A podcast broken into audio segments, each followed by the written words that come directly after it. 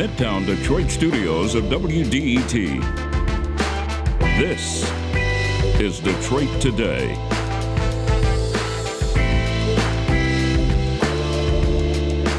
Today, we're going to take a look at how public health infrastructure, once a bulwark for protection of our nation's most vulnerable people, has become privatized and weaker, producing many of the public health crises we live with today. Two professors will talk with us about how that happened and how things may be turning toward the better now. That's all next on Detroit Today, but first, the news from NPR.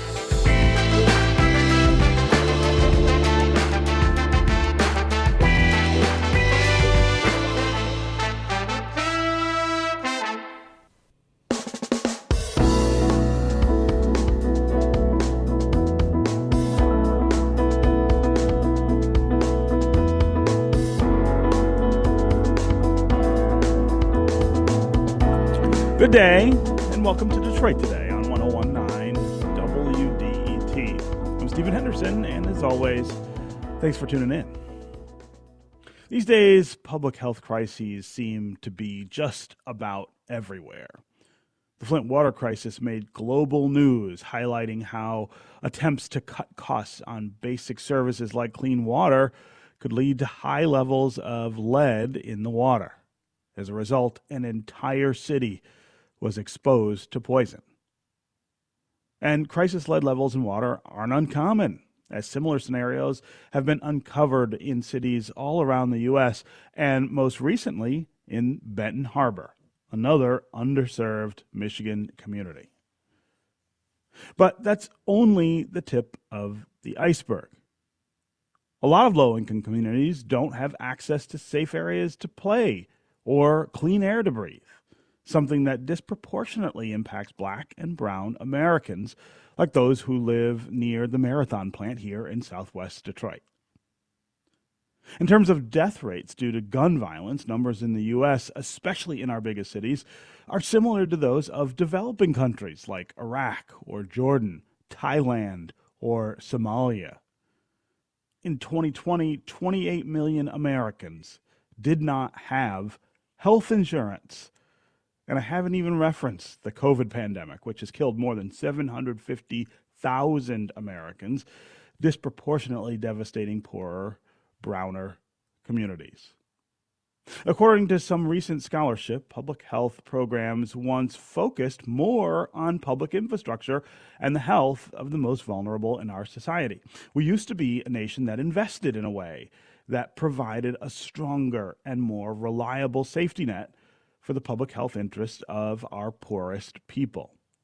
But during the latter half of the 20th century, that has changed as our public health focus has shifted to curing specific diseases rather than ensuring that the public health infrastructure is in good enough shape to limit the spread of those diseases in the first place. Our guests today have thought a lot about that history the present, and where we're headed in the future with our public health infrastructure. And that is where we begin the conversation. Amy Fairchild is Dean and Professor of the College of Public Health at The Ohio State University. Uh, Amy Fairchild, welcome to Detroit today. Thank you so much. It's my pleasure to be here. And Tricia Miranda Hardstuff is a public health associate professor at Wayne State University. Uh, she's the founder and director of Wayne State's Hub for Evaluation and Learning Detroit. It's called HEAL. Uh, Dr. Miranda, welcome to Detroit today. Thanks, and good morning. So, Professor Fairchild, I'm going to start with you. Can you explain just a bit of the history of approaches and aims of public health institutions in the U.S. There was a time in the early 20th century when public health officials focused more on the public side of public health, including things like improving sanitation, uh, relieving overcrowded housing, and improving unsafe working conditions. Can you take us back to that time and explain what was going on?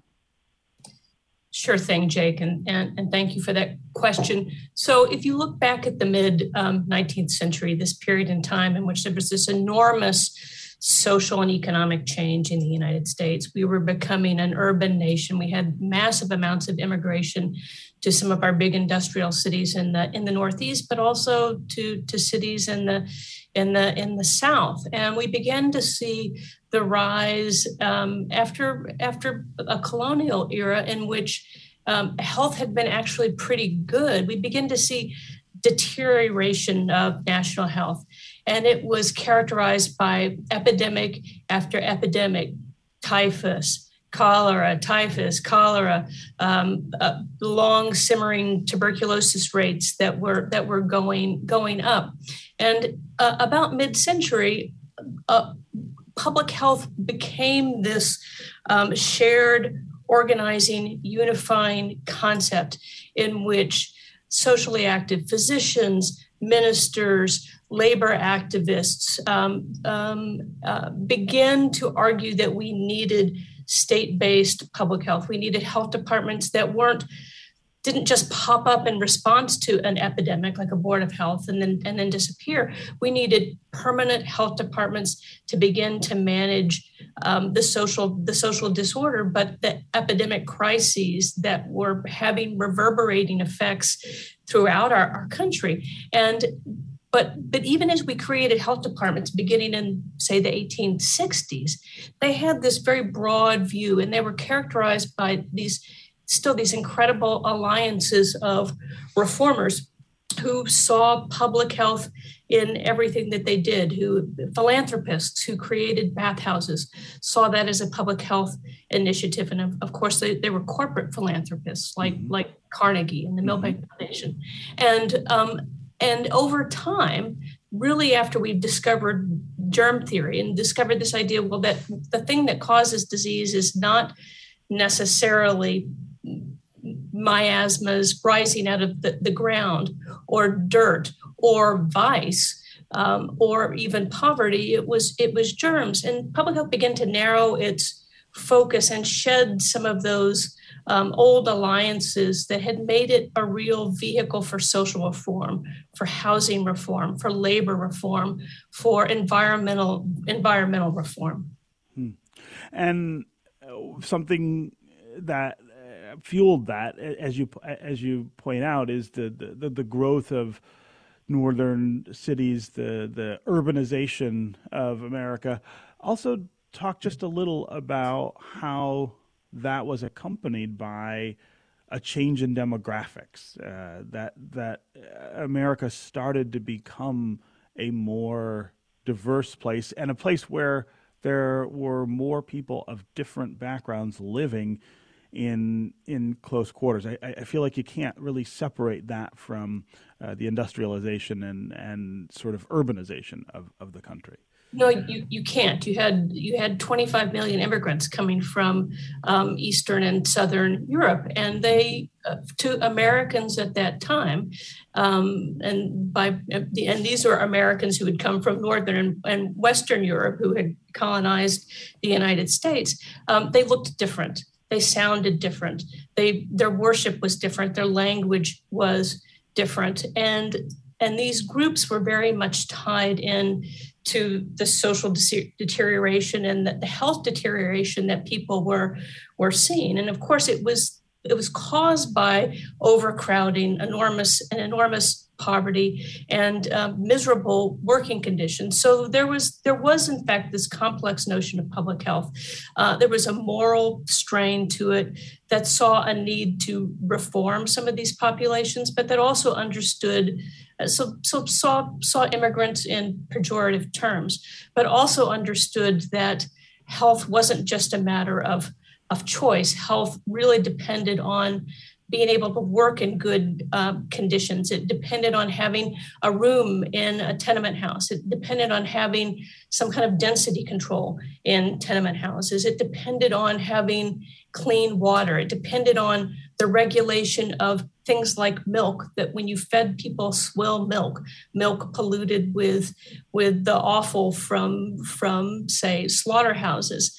That you didn't give populations a, a fighting a fighting chance. And of course the notion took hold too that this affected not only the working class poor, but it affected the, the, the middle class and the, and the elite. So there was this notion that really the health of all depended on providing some of this basic infrastructure, these basic supports to the, the poorest. But it was, a, again, it was a concept in which public health wasn't just seen as a, a, safety net.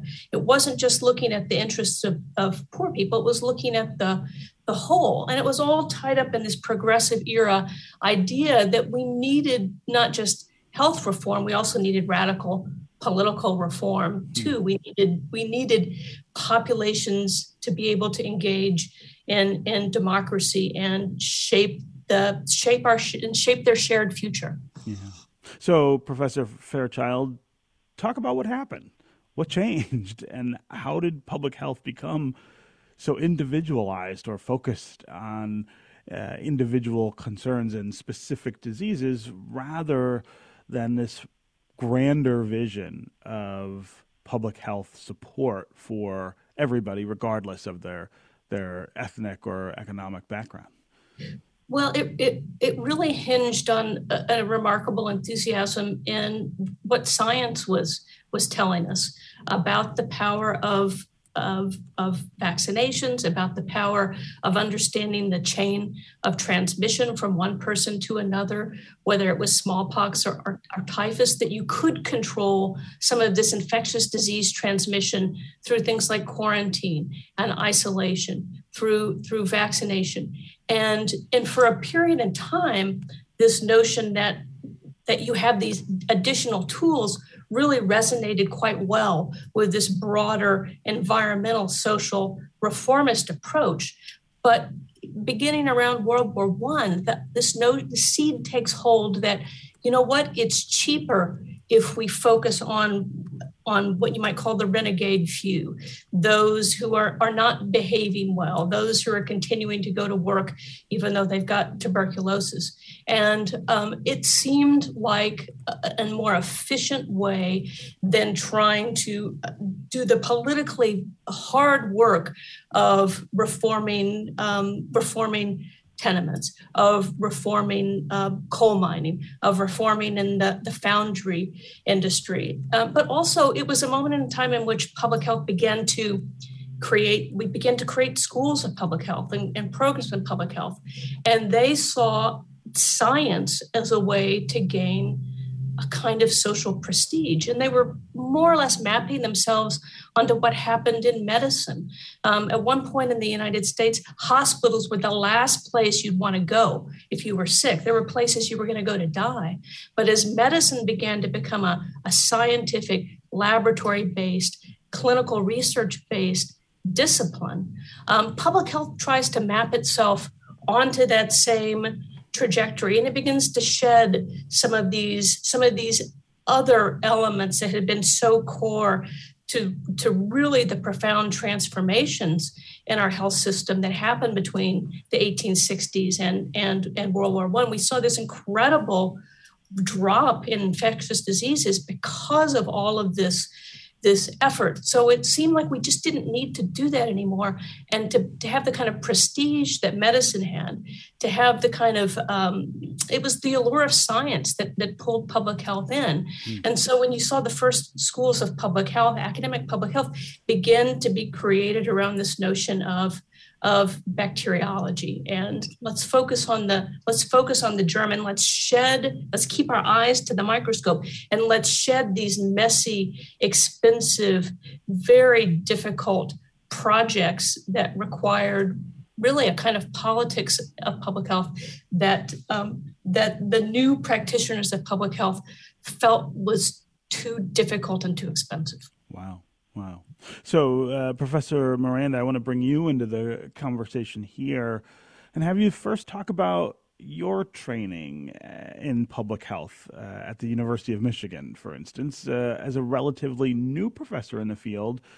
How were you taught to understand public health uh, and and its importance, and how does this tension between kind of individualized notions of public health and the broader vision of uh, public health. Uh, how does that play out in in your work? But how did that play out also in your in your education?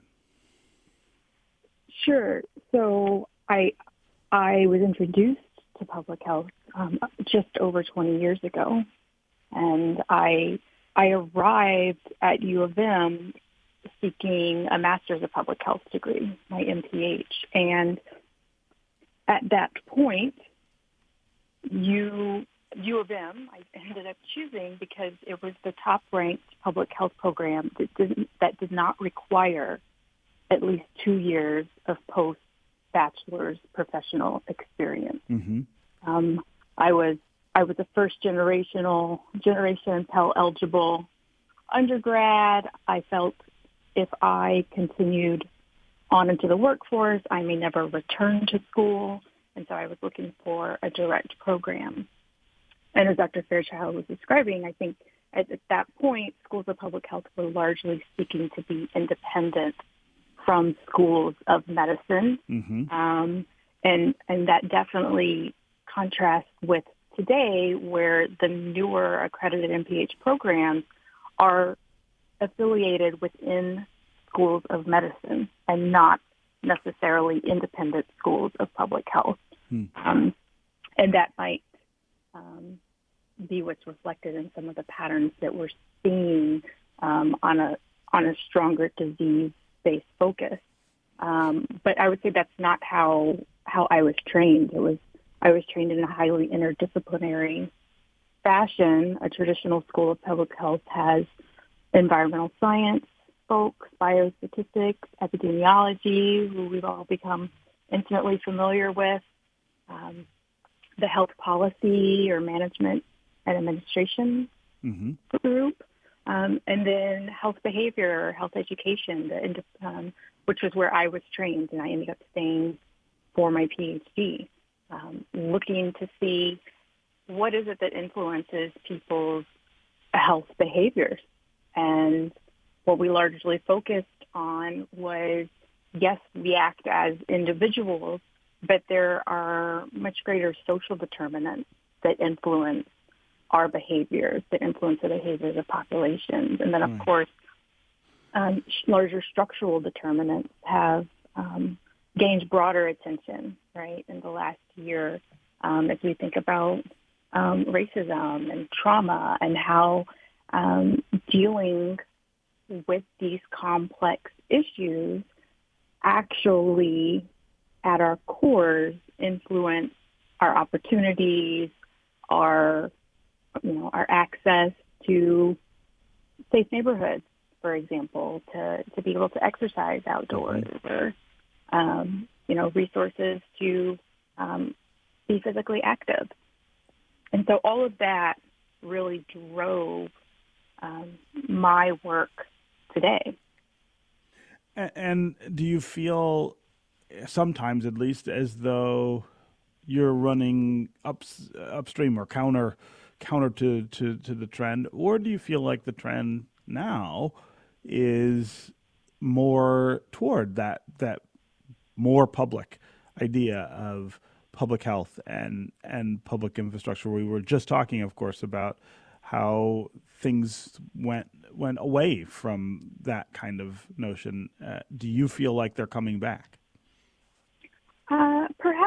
Are coming back. You know, at Wayne State, we have an undergraduate program of public health, and um, I think it's a it's a unique student population, and I feel like I have a greater impact when I'm speaking to those students um, and giving them those formative skills that they're going to need um, to become that next generation of public health providers. You know, there's there's some basic major functions of public health um, that um, are key to uh, educating our students about, but ultimately, you know, monitoring individuals' health status, you know, understanding how to investigate these health problems and empower people about health issues. Um, those are core, and I think um, increasing the diversity of our public health workforce is is key towards um, bringing public health back around to um, its core of protecting and improving the health of people and their communities. Okay, we're going to take a quick break. And when we come back, we're going to continue this conversation about public health, uh, what it means, and how it plays out in our lives, how public infrastructure influences uh, our experience. Uh, we want to hear from you, the listeners, as well. What do you believe should be the role of the city and the state for keeping citizens healthy? What do you make of the government's public health response, for instance, to COVID 19? You think officials have done a good job, particularly when the virus first started spreading? Also, tell us are there broader public health measurements that you believe should be improving our lives? Should we be more focused on making sure everyone has access to clean water, to safe outdoor space, and clean air to breathe? As always, the number here on the phones is 313 577 1019. That's 313 577 1019. You can also go to Facebook or Twitter and put comments there, and we'll work you into the conversation. We'll be right back with more Detroit Today.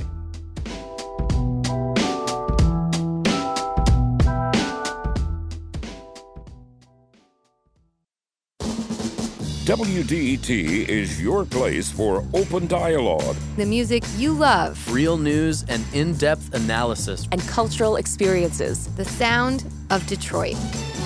1019 WDET is your public radio station.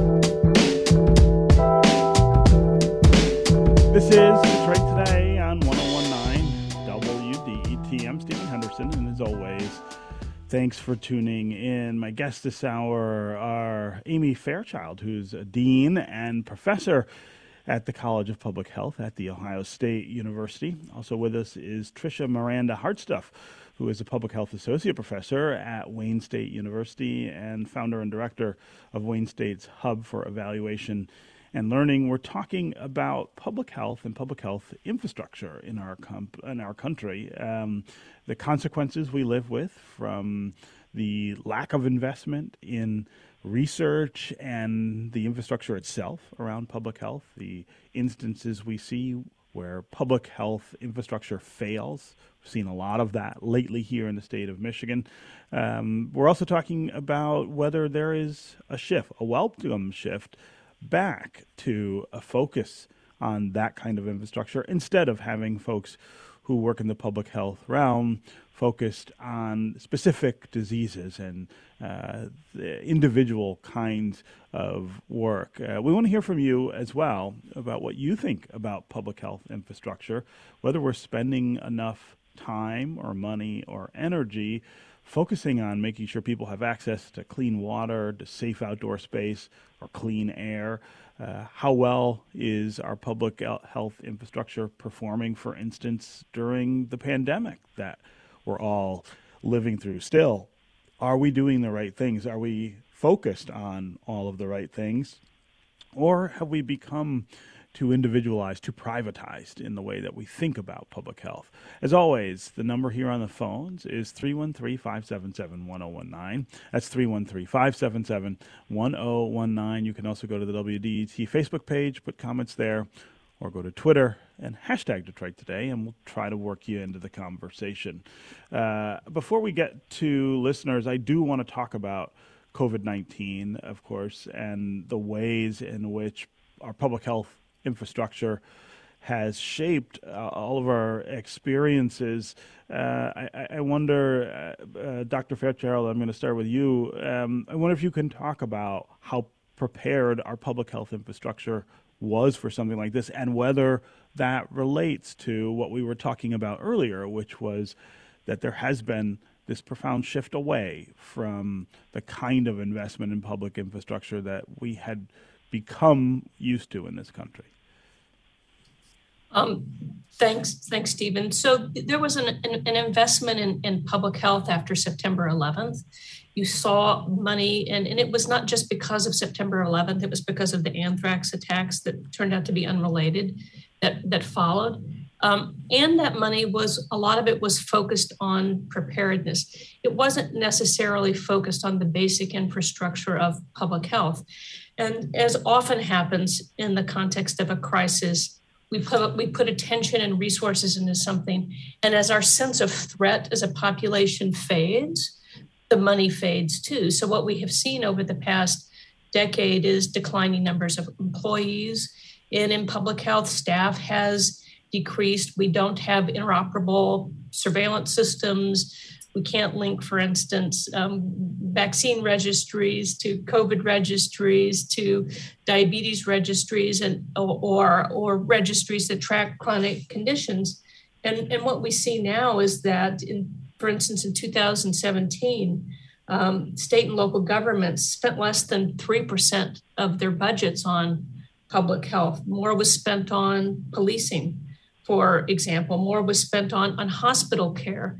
Um, and, and hospital care, of course, you know, I don't want to go to a historian or a dean when I'm sick. I want to go to a hospital. But unfortunately, we need hospitals when it's when it's too late, when all of those structural forces that have led to created exposures that give us cancer, that give us lung disease, uh, have have had their effect. And I, I do agree with my my colleague that within within public health, health departments, academic public health, there has been a, a shift, and I would say it's over the past several years in really focusing on health equity and the things that we need to do to remove those obstacles to good health in in the first place. Um, NIH funding, however, doesn't necessarily reflect those priorities. If you look at NIH funding, the vast majority goes to clinical care or, or genetics or genomics, and very little comparatively is, is, is available for, for uh, prevention.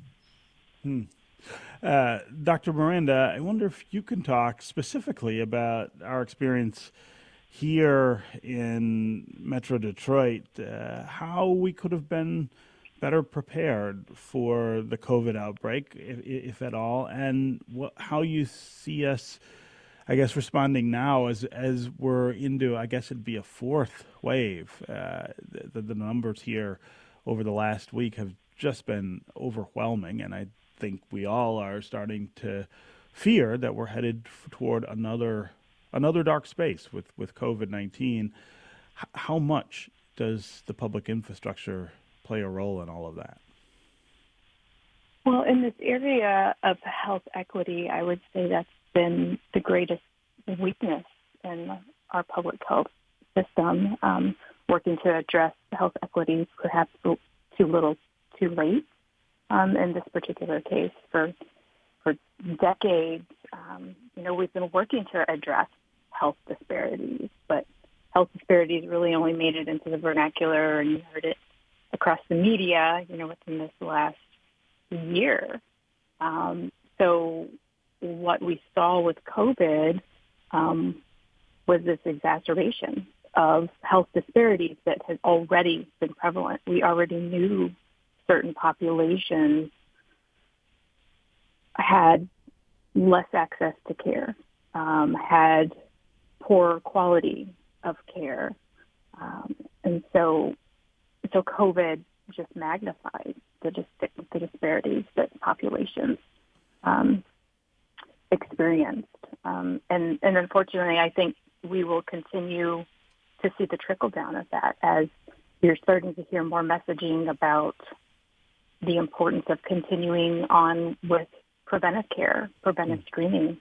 Mm. Uh, previously, um, you know, I had published work on the disparities in breast cancer screening and specific populations that disproportionately um, were screened at, at lower rates and diagnosed um, at later stages, at earlier ages um, for breast cancer. And um, you know, we're gonna we're gonna continue um, to see that um, as as it goes on, as people have put off the important screening. Mm and then you know there's there's that that issue of, of trust that you know universities created some of those issues that are out there in communities um, um, where we should be trusted partners. Um, we have to continue to work to to prove ourselves to the communities that they they can believe the information that we're sharing with them and that we are actually there um, to improve their health and their outcomes.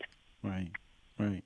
Uh, again, 313 577 1019 is the number here on the phones. Uh, give us a call and let us know what you think about the state of our public health infrastructure, either from the standpoint of the pandemic, uh, from the water crises we see in several places here in Michigan, uh, or just the state of clean air and clean water and safe places to play and be outdoors. Uh, what do you think uh, of where we are in terms of that public health in- infrastructure? And do you think we focus enough on public health infrastructure anymore? Uh, again, 313 577 1019 is the number. You can also go to Facebook or Twitter, put comments there, and uh, we'll work you into the conversation. Let's start today with Matt in Detroit. Matt, welcome to the show. Thank you for taking my call, Stephen. Mm-hmm. Sure. I wanted to talk about this when Young was on the other day, um, discussing programs for the city. Mm-hmm. Um, I sorely, I've worked for three departments: rec, health, and fire. Far and away, health was the hardest workers. Um, we did excellent work. We were a multidiscipline team. I did the social work component, but they eliminated it when they eliminated Herman Kiefer. We were funded through the Older Americans Act, applied for a grant each year, dealt with, excuse me, dealt with the most at-risk seniors in Detroit, Highland Park, Hamtramck, and the Five Points. We didn't have many clients in the points. Um, but yeah, it was it was the most rewarding job I've had for the city. I worked for the city for 43 years, Hmm. and health. Those people worked very hard. Um, we had nutrition. We had we hooked people up with community resources. Um, provided meds, transportation. Um, linked them up with whatever they needed Yeah. whether it be linking them with um, Focus Hope or um, yeah, other kinds of supports. Um, Matt, I wonder if you can tell us if if you lost your job with the city because of the cuts to the to the health department. And we should be clear, those cuts were actually made before the bankruptcy, and they were made in, in anticipation that the the city might not be able to avoid bankruptcy. In other words, they were they were an attempt to to not go into bankruptcy. Of course, they cut the the health department, and we we still ended up uh, uh, being bankrupt. But man, I wonder if that is the reason you no longer work for fire. Detroit. Go ahead. I saw the writing on the wall. I saw it coming. I see. So you So- you transferred. Yeah, Yes, so I had an opportunity to go to fire, so I went to fire. yeah. Uh, Matt, that's a. I'm I'm glad you called and and shared uh, that experience, uh, uh, Dr. Miranda. This this uh, the scrimping that we do around here uh, in, in government, uh, which affects all kinds of different parts of government, of course. Uh, but but as Matt points out, it's had an effect on the city's ability to reach out to its citizens to to help them with with public health imperatives. The the, the shrinking of the health department uh, is, I think, a, a sort of cardinal sign of all of that. Um, I I would agree. Yeah, and and certainly as I was discussing issues of health equity, a lot of times that um, that's a highly underfunded area. We see that um, with health departments across the country. Um, I would say they are historically um, underfunded, and um, there's a lot of work to be done in those areas to to pull in additional funding. um, uh, again, Matt, I really appreciate the call uh, and the comments. Let's go uh, to a, a social media comment. Anthony on Twitter writes that there's no quality of public health because there are so many uninsured individuals in America. No amount of band aids will cover that wound. Uh, Dr. Fairchild, I wonder if you can talk about the role that insurance, the way that we approach insurance in this com- in this country, the way that's changed even uh, over the last 12 years that we've had um, the health health insurance reform, the massive health insurance reform. Is that an example of us investing more in public health, or an example of a place where we still need to invest even more? Well, I would say yes and no. So on, on the one hand, um, if you don't have insurance and say you're working in a in a in a restaurant or in a grocery store and you get and you get sick and you have to pay out of pocket, what that ends up doing is it, it can drive you further into it can drive you further into debt.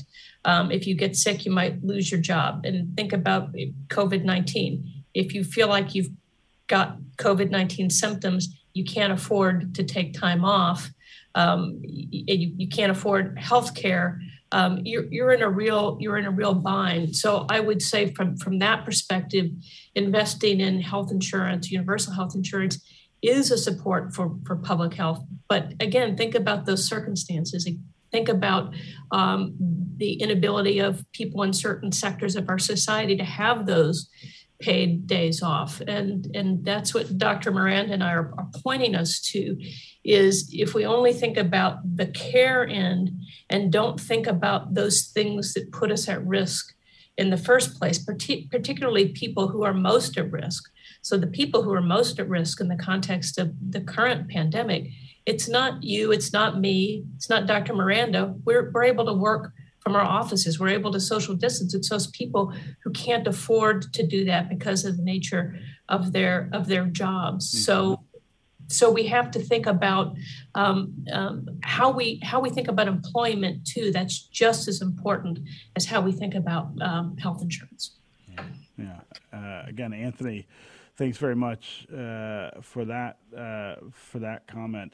Uh, I, I, also want to talk a little more about um, things like physical infrastructure and the ways in which we either invest in that physical infrastructure to make sure that, that there's uh, opportunity for people to have clean air and clean water and, and, and safe places. Um, uh, Dr. Miranda, I want to talk specifically about here in Detroit and areas like Southwest Detroit, where we have the Marathon plant and and several other industrial presences. Uh, we, we, talk a lot about the threat that they pose to to to public health.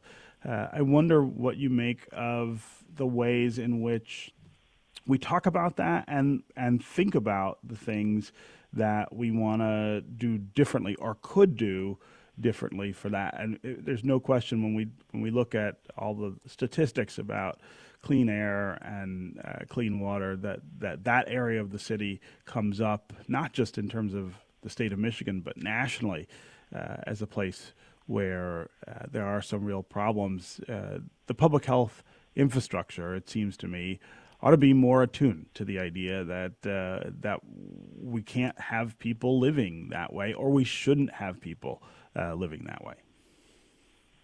Yeah, I think I think public health is well in to um, the additional health burdens faced by populations that live in some of these communities, um, particularly Southwest Detroit, where um, these airborne exposures add to increased rates um, and risks of cardiovascular disease, for example, because of um, some of those um, some of the pollutants that they are exposed to.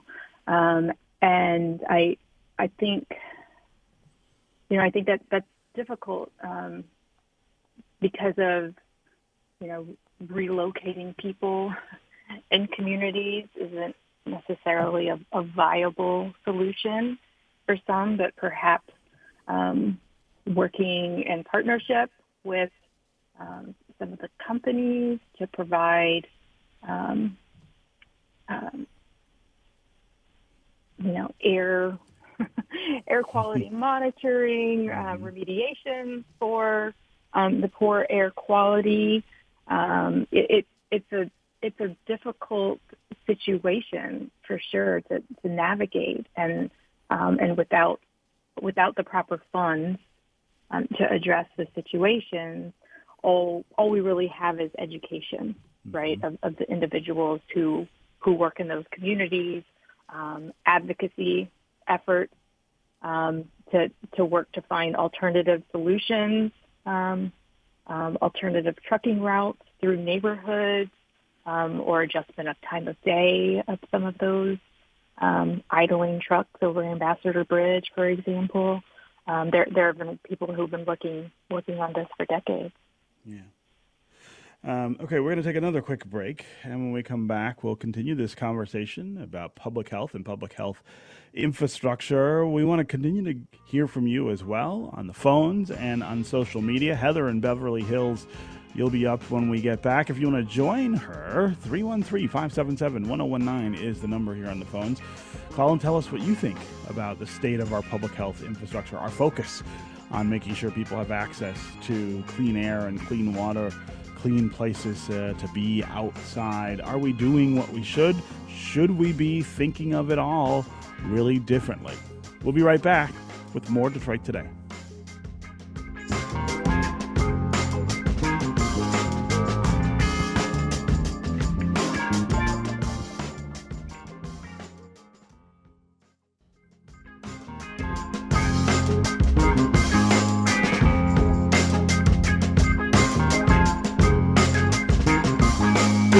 Today on 1019 WDET. I'm Stephen Henderson, and as always, for tuning in. Before we get back to our program, I want to remind you that before the pandemic hit, WDET planned an excursion to one of my favorite places, Spain.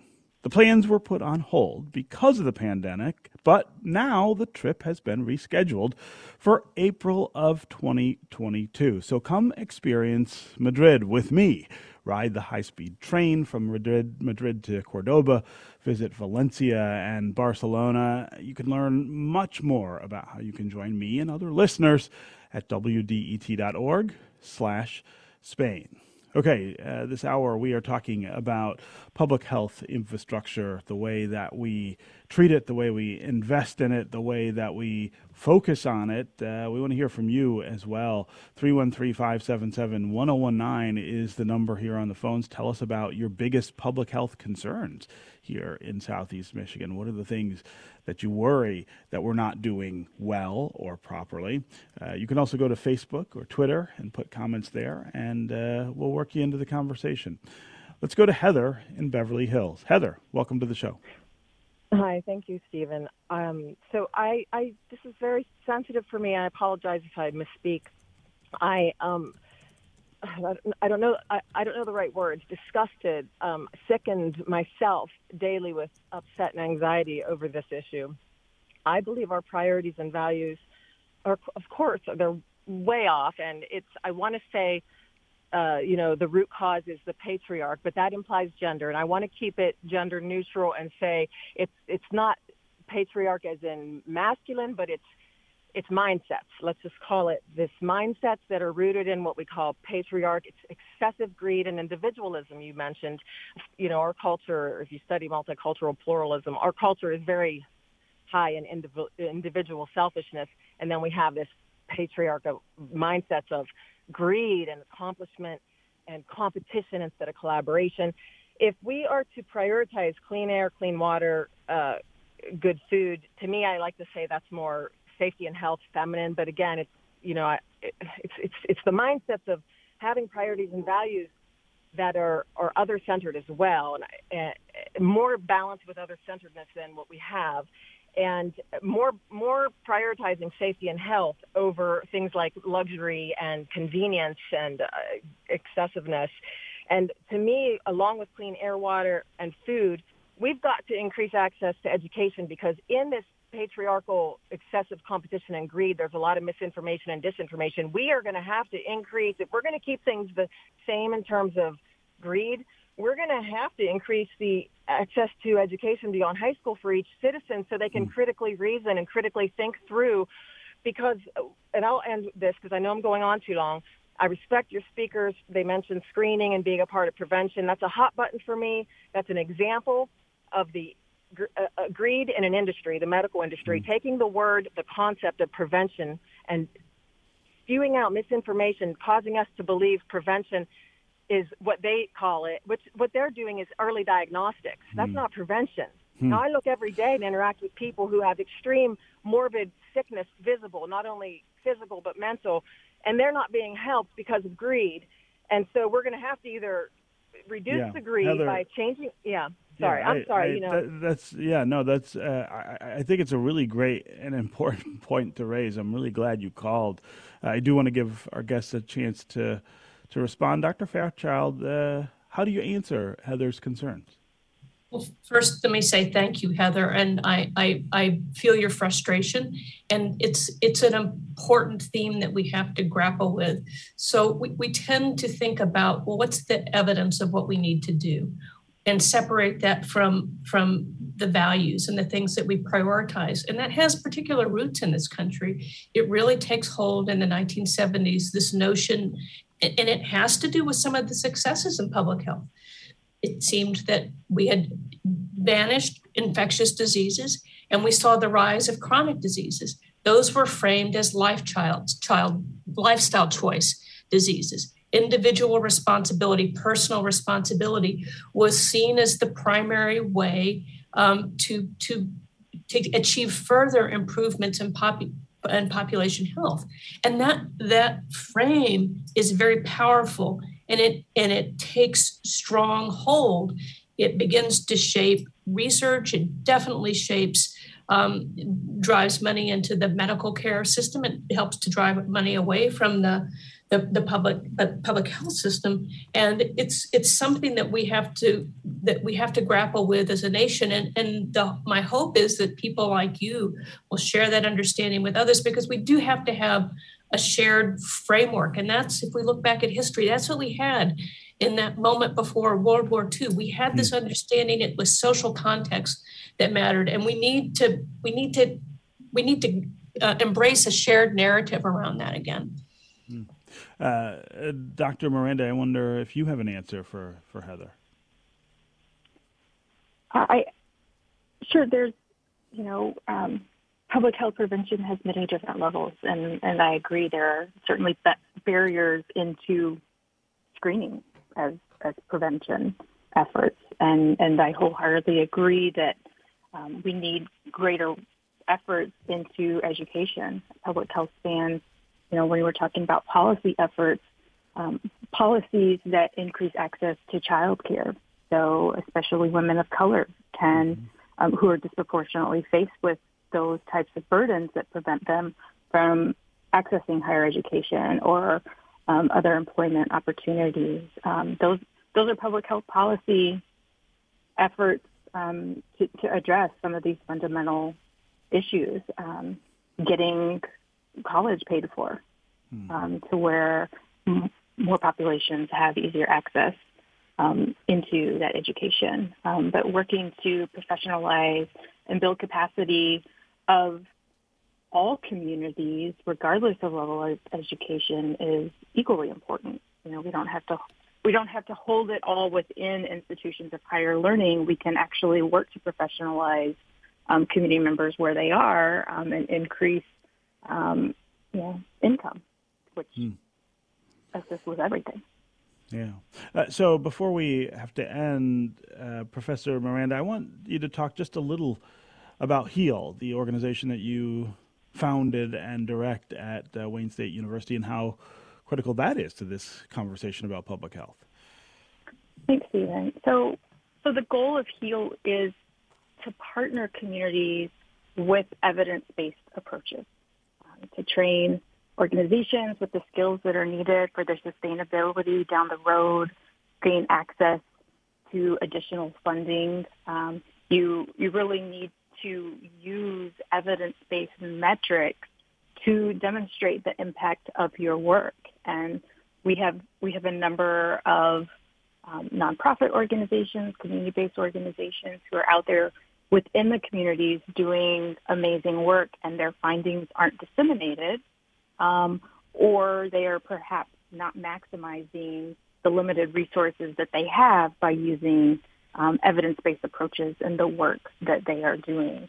And so um, our goal is to really sort of bring this systems change strategy in, and we really want to um, transfer power back into the communities. A lot of community academic relationship um, leaves community members um, as codependent upon the university, where you know we can actually build build their capacity to where they can be sustainable in their work um, hmm. on their own, just with the support of perhaps academic ambassadors to help in um, specific areas of expertise as necessary. So those are those are really the basic goals of, of you. Yeah. Okay.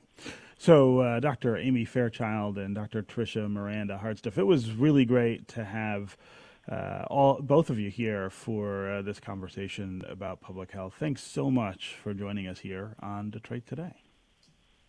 Thank you, Stephen. Hmm. Thank you.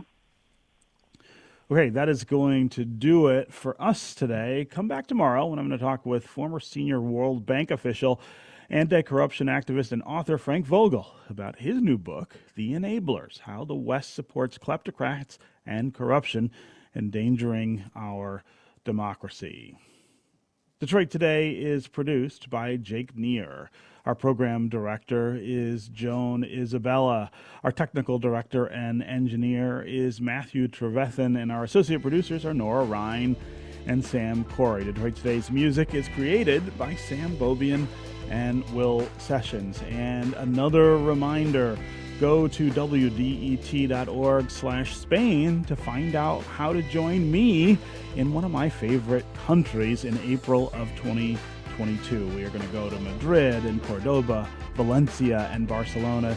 It'll be a really great time. This is 1019 WDET FM, your connection to news, music, and conversation. We'll talk again tomorrow.